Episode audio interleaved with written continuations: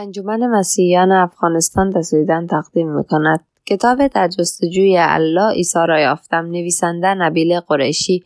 فصل 39 محمد رسول الله.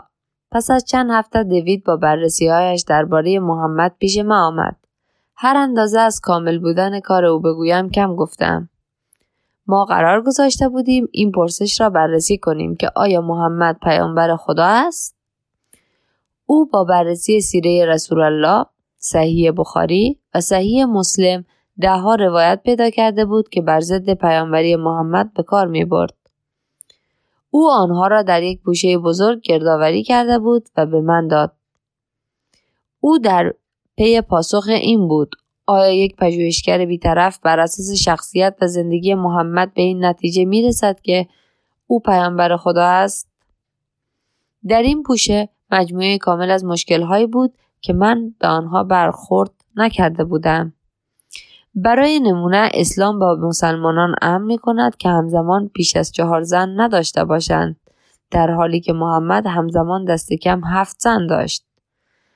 من به او گفتم که الله در قرآن به محمد اجازه خاص داده بود که می توانست زنهای بیشماری داشته باشد. پس در واقع این مشکلی نداشت. او در پاسخ گفت آیا فکر نمی کنی که این موضوع مشکوک است؟ حتی کمی؟ واکنش طبیعی من این بود که بگویم نه نبود. دوید با ازدواج محمد با عایشه نیز مشکل جدی داشت. طبق تعداد اندکی حدیث هنگامی که او شش سال داشت محمد او را به عقد خود درآورد.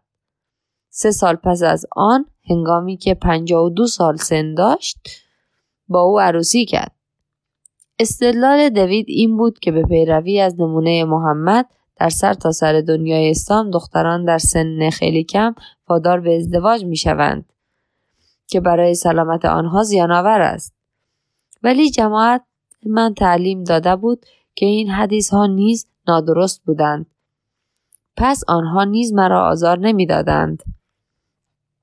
یک به یک دوید روایت های بیشتری را ارائه می‌داد که هر یک بیشتر از پیش اهانتآمیز بود و باور به پیامبر بودن محمد را سخت می کرد. محمد مسموم شده بود. او در بستر مرگ احساس کرد که سم داشت او را می کشت. او جادوی سیاه بر خود داشت. او آیه هایی آورد که پس از مدتی خودش پذیرفت که آنها از شیطان بودند. او مردم را برای پول شکنجه می کرد. حمله ای را به یهودیان بیسلا رهبری کرد. او پسرخوانده زید را واداشت زن خود را طلاق بدهد تا خودش بتواند با عروسش زینب ازدواج کند. او به مردم می گفت ادرار شطور بنوشند.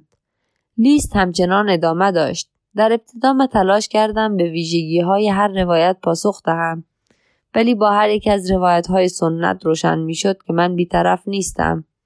ناچار شروع به خواندن کتابهایی درباره سبکشناسی حدیث نوشته پژوهشگران مدعی کردم. به سخنرانی های پژوهشی گوش می کردم و یکی پس از دیگری تفسیرهای کاربری را می خواندم. با این تلاش که تشخیص دهم چگونه روایت هایی را که شخصیت محمد را بد نهاد نشان می‌داد اعتبار کنم و از حدیث هایی که پیامبر محبوبم را به تصویر می‌کشید دفاع کنم ولی هیچ ابزاری وجود نداشت که برای موشکافی آن دو به کار برم. هیچ چیز این فکر که محمد باید یک پیامبر باشد و بنابراین آن روایت ها باید نادرست باشند. ولی روایت ها پیش از اندازه زیاد بودند حتی از منبع های مشهور حدیث. با گذشت زمان تعداد آنها خیلی زیاد شد پس از آن من تنها کاری می توانستم بکنم این بود که اعتبار هر روایت سنت را انکار کنم. در غیر این صورت من شکست می خوردم. من تازه داشتم درک می کردم که چرا زندگی نامنگاران و معلمان همه همان کار را کرده بودند.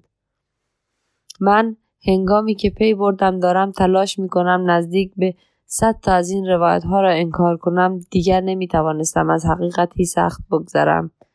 این داستان ها از منبعی سرچشمه می گرفتند که سازنده پایه و اساس تاریخ اسلام بودند. چه اندازه از این روایت ها پایه را می توانستم انکار کنم که موجب فروپاشی اسلام نشود. به اعتبار دیگر من پی بردم که اگر همچنان به انکار اعتبار این روایت های ادامه دهم دیگر بیش از هر چیز بر چه اساسی می‌خواستم محمد را پیامبر بخوانم دیگر نمی‌توانستم شهادت بیاورم نه مگر, این مگر اینکه چیز دیگری وجود داشت. چیزی جدایی از تاریخ که می توانست از محمد دفاع کند. برای بیرون آمدن از این وضعیت دشوار تنها یک را وجود داشت. قرآن.